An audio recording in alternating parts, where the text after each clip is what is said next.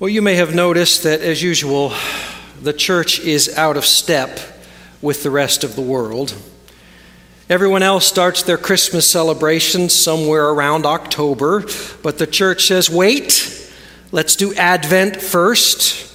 And then the world is ready to move on somewhere around 1201 on December 26th, but the church says, wait, let's celebrate Christmas a little longer. A survey once asked people to identify the most irritating songs of the Christmas season. Was Do You Hear What I Hear?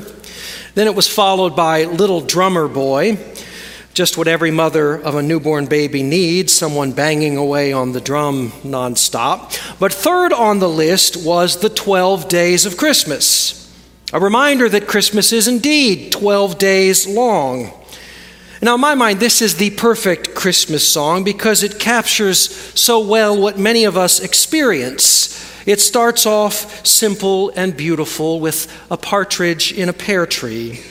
And then, as the song starts to pick up steam, it, it spins out of control, and the gifts keep piling up, and they become more and more ridiculous, and the song goes on and on and on.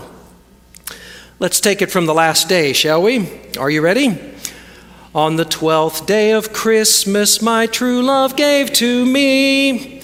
Twelve drummers drumming, eleven pipers piping, ten lords a leaping, nine ladies dancing, eight maids a milking, seven swans a swimming, six geese a laying, five golden rings. Four calling birds, three French hens, two turtle doves, and a partridge in a pear tree. Well done. By my reckoning, that's 31 animals, 50 people, and five golden rings. What started so simple and beautiful, one little partridge in a pear tree, has become a zoo, a circus, an out of control mess. And in all of that chaos, it can be hard to see what really matters. Frederick Buechner tells the story of a young minister one Christmas. He and his wife do all the traditional things on Christmas Eve, stringing up lights and hanging ornaments and stockings. They tuck in the children. They lug presents down and pile them under the tree. They spend several hours trying to assemble a train set. And just as they're about ready to collapse into bed, the minister remembers his neighbor's sheep. Yes, his neighbor has sheep, and the neighbor has asked him to feed his sheep while he's away. And in the chaos of Christmas Eve, the sheep had slipped the minister's mind. So down the hill he goes toward the, toward the barn. He's in knee deep snow. He gets two bales of hay and carries them out to the shed. And there's a 40 watt bulb hanging by its cord from the roof. So he turns it on. And the sheep huddle in a corner watching as he snaps the baling twine and starts scattering the hay around. And then they come bumbling and shoving to get at it, puffs of their breath showing in the cold night air, and he's reaching to turn off the bulb and leave when suddenly he realizes where he is the winter darkness, the glimmer of light, the smell of hay, the sound of animals eating. He's in the manger on Christmas Eve. And he only just saw it. Now, he's a minister. It's his business above all else to have an eye for such things but he is all but blind to it. He almost missed it. We almost miss it too. The whole world is the manger, and it's only by grace that we see it when we do see it. So I do think there's wisdom in the church's tradition of celebrating Christmas for 12 days.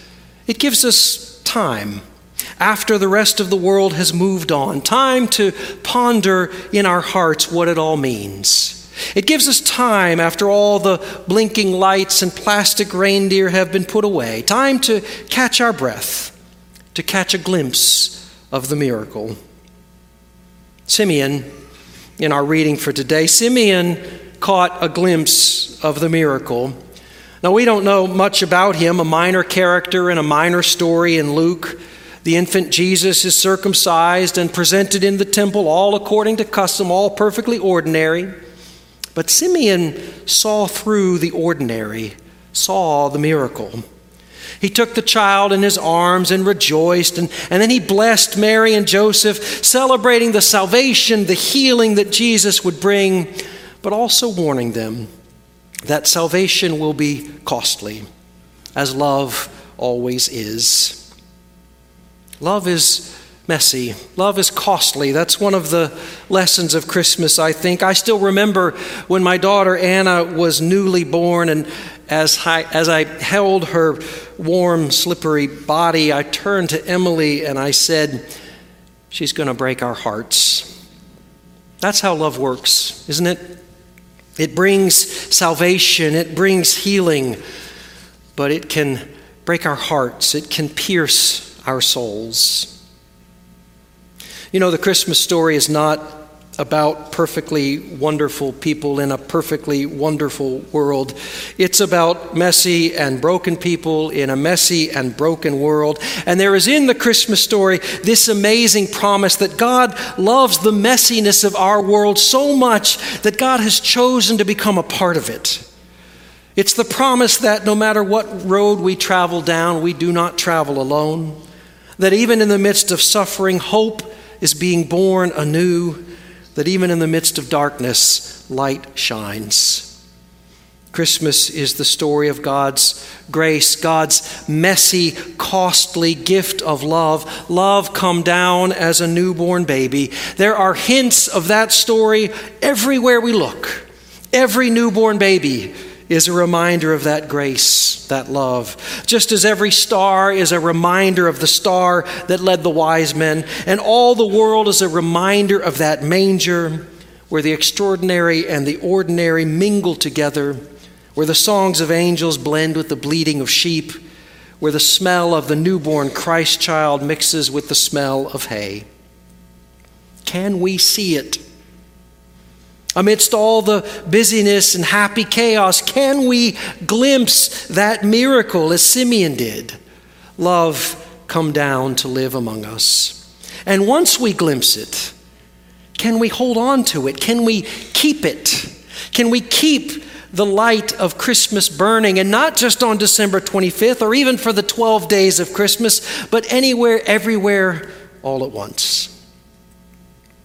Henry Van Dyke talks about keeping Christmas? Are you willing, he asks, to forget what you have done for other people and to remember what other people have done for you? To ignore what the world owes you and to think what you owe the world?